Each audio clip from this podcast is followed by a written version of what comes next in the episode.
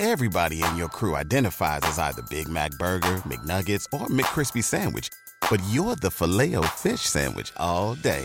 That crispy fish, that savory tartar sauce, that melty cheese, that pillowy bun. Yeah, you get it. Every time. And if you love the filet of fish, right now you can catch two of the classics you love for just $6. Limited time only. Price and participation may vary. Cannot be combined with any other offer. Single item at regular price. Ba da ba ba ba.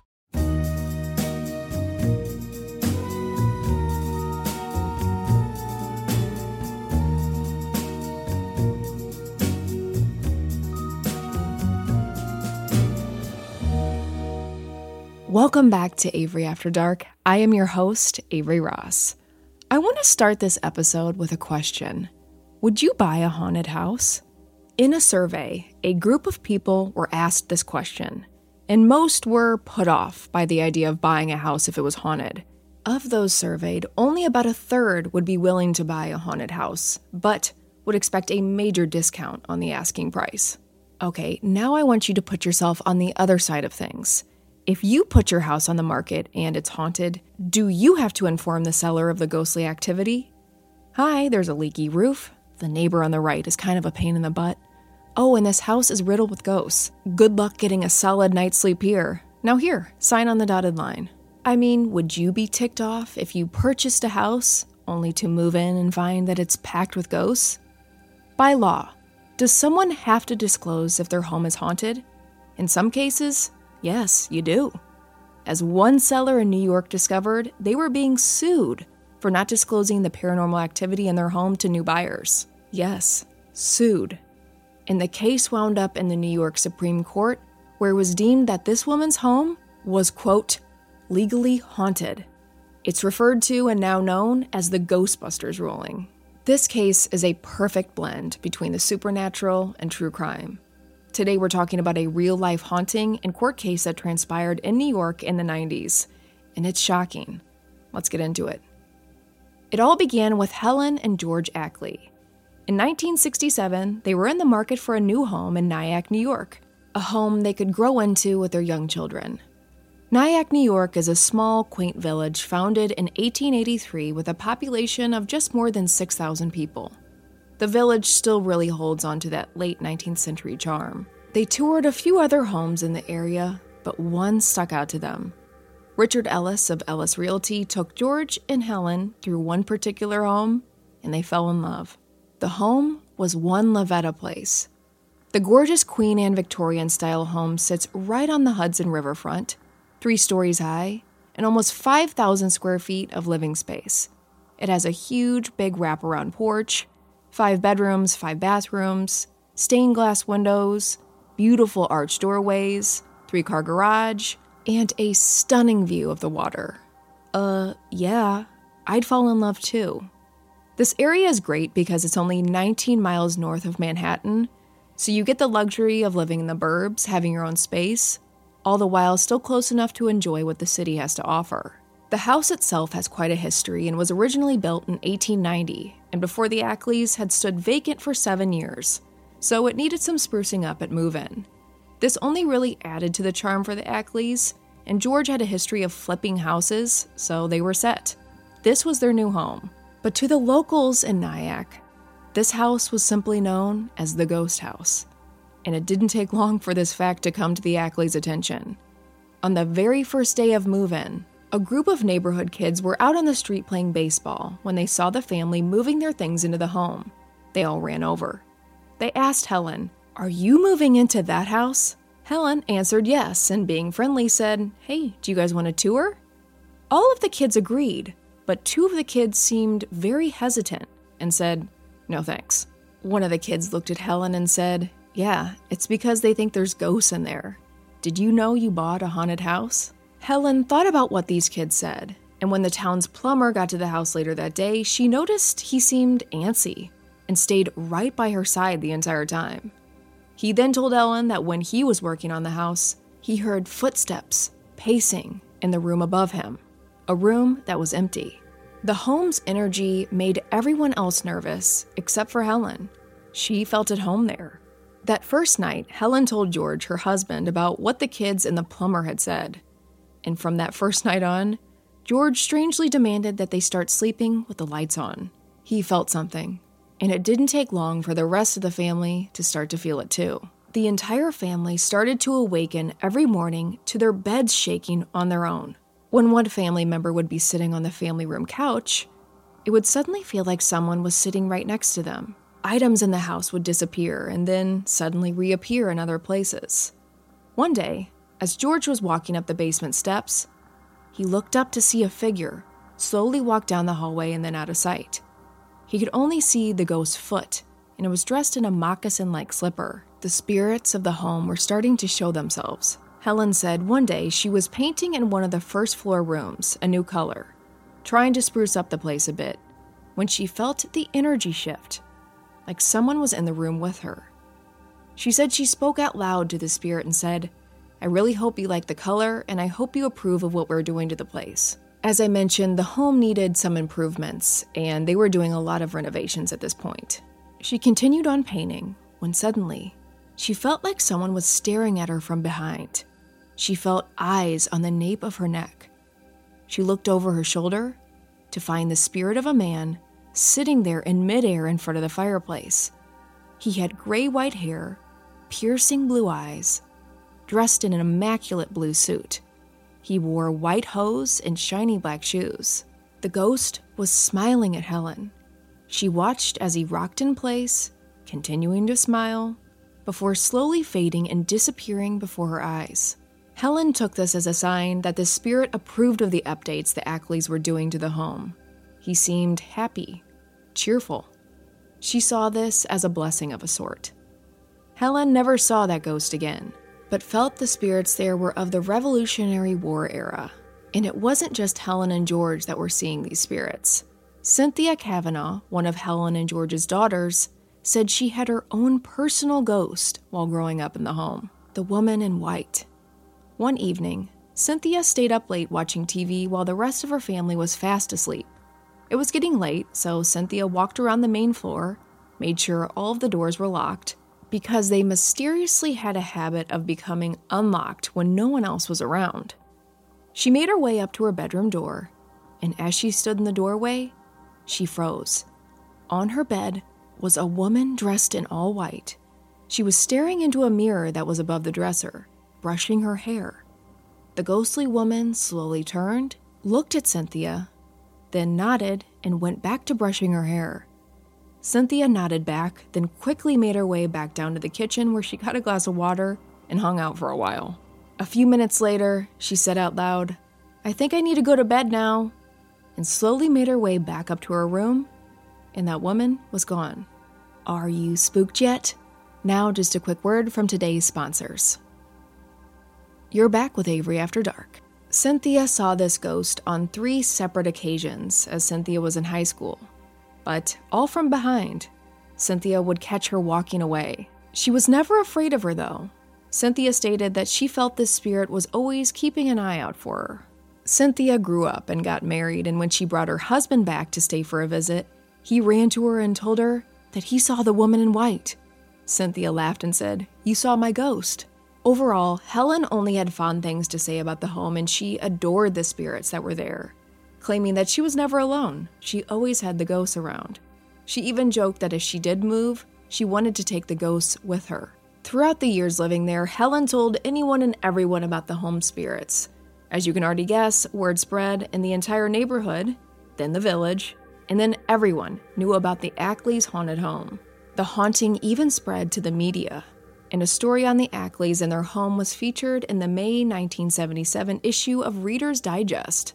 Helen's perspective on the spirits of the home was a welcoming one. She said that she savored these encounters as a way for them to respect and honor the past, present, and future. George Ackley passed away, and Helen's children all grew up. But Helen stayed in the home for another 15 years, all alone. Well, not really alone. She said she always had her otherworldly friends. In 1990, Helen's children urged her that it was time to put the house on the market. It was a lot of house to keep up, and she was a widow and wanted to move to Florida. So Helen met with a realtor at Ellis Realty and they placed her beloved home on the market.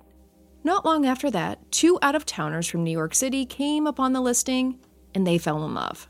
Jeffrey and Patrice Stambovsky, a couple from the Big Apple. Jeffrey worked in the financial business in New York City, and they thought this would be a perfect home for their family. They were expecting their first child, and Helen thought that this was going to be a really smooth move. The couple had walked through the home three separate times. This was it. Contracts were signed. It was a done deal until it wasn't. A week had passed when Ellis Realty got a call from Jeffrey and said that they wanted to set a meeting with Helen to discuss the ghosts a bit more. They said, no problem. So the meeting was set, and at this meeting, Jeffrey and Patrice brought along a woman that the real estate agent said, quote, was a gypsy type of woman. So the couple and this woman sat down with Helen. Helen, in her usual fashion, told them all about the spirits in the home and how much she adored their presence. And the meeting went well. It was very friendly, and everyone left thinking, all's good. But it wasn't. The next day, Helen's realtor received a call from the seller's attorney and said they wanted their money back. They didn't want to proceed with the purchase of the house. Why? Because of the ghosts. Jeffrey stated that they were not made aware of the ghosts until they saw it mentioned on a walking tour of Nyack haunted homes.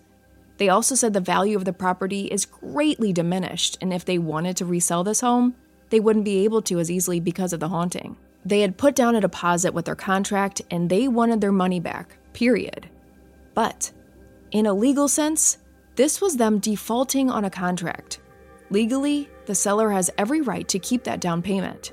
So Helen said no, and wondered if you had these doubts about the home, why wait so long to say so? And what the Stambovskys were asking for back was called earnest money. This basically means, hey, I want to and promise that I'm going to buy your home. So, from Helen's standpoint, she may have turned down other offers, she may have turned down other interested buyers. She had spent a lot of time with Jeffrey and Patrice over the past weeks, months. And this is all after getting her home ready to sell, which, for those of you who know, getting your home ready to sell is really hard. It's a lot of work, especially for an older home like hers. And to top it all off, she was a widowed older woman. So, why should someone just be able to get out of a contract because they changed their mind? Jeffrey came back and claimed that he wasn't a local, so he had no way of knowing that this house was haunted. Helen, on the other hand, remained firm that the couple was informed of the ghosts on one of their walkthroughs. She even remembered that one day during a tour, Patrice said this will be a great place to raise kids. And Helen responded, Well, yeah, the ghost will really love it. Helen also told the realtors that she wouldn't sign that contract unless the buyers were informed of the ghosts. This was very important to Helen. After that, a realtor made a call to Jeffrey and said, Helen wants you to know that there are ghosts in this house. And Jeffrey apparently laughed, and his response was, Well, I guess we're going to have to call the Ghostbusters. The realtors then called Helen back and said, Yes, we told Jeffrey all about the ghosts, and then and only then she signed the contract. So it seemed like to Helen and her attorney that the two had a change of heart later on and just wanted to walk away. Both stood firm in their stances, and Helen let the case go to court. And to court it went. The Stambovskys, Helen, and Ellis Realty watched the unusual case land at the New York Supreme Court. And as you can imagine, the case received tons of publicity. Helen's side argued they disclosed everything to the sellers. They didn't feel they were in the fault here because by law they didn't even have to mention the ghosts, but they did. They also made the point that if you're so offended by ghosts, why are you moving to Nyack, New York? The village has quite a few haunted homes. What was really argued in this case was that this home has a stigma around it. It's haunted. Everybody knows it's haunted. It's worth less money now. That's what the Stambovskys argued. But Helen and the Realty's team argued hey, that revolutionary man that Helen saw in the family room that one day could have been George Washington. And in that case, the house could actually be worth a lot more. In what was clearly an attempt to make the case even more unusual and strange, the court went on to quote the theme song from Ghostbusters. A court document read, quote, From the perspective of a person in the position of the plaintiff, a very practical problem arises with respect to the discovery of a paranormal phenomenon. Who you gonna call? As the Ghostbusters ask. It really is pretty funny that all of this was discussed in a court of law. And now, another quick word from today's sponsors. You're back with Avery After Dark.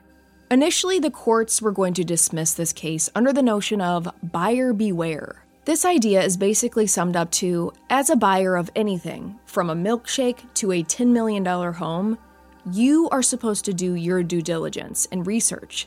Make sure you are purchasing something responsibly. AKA, it's on you. Ghosts or no ghosts, the buyer, the consumer, is responsible to check things out before the purchase. So if the home is haunted, it's on you to find that out. To me, this idea makes a lot of sense. If every person went to court every time they regretted buying something, oh, we'd never see the end of it. I can't tell you how many stupid things I've bought, albeit it's never been a home, but the case was dismissed. The court was basically like, Why are you here? There wasn't much precedent here. This was a very unusual case. But the Stambovskys were not done. They appealed the decision.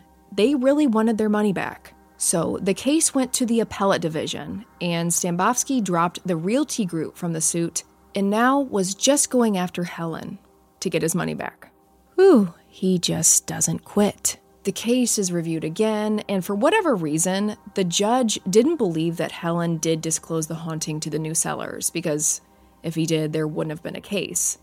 In the end, on July 18th, 1991, in the case of Stambovsky vs. Ackley, the judge sided with the Stambovskys and ruled that as a matter of law, this house is haunted, and Helen was ruled to provide relief to the plaintiffs.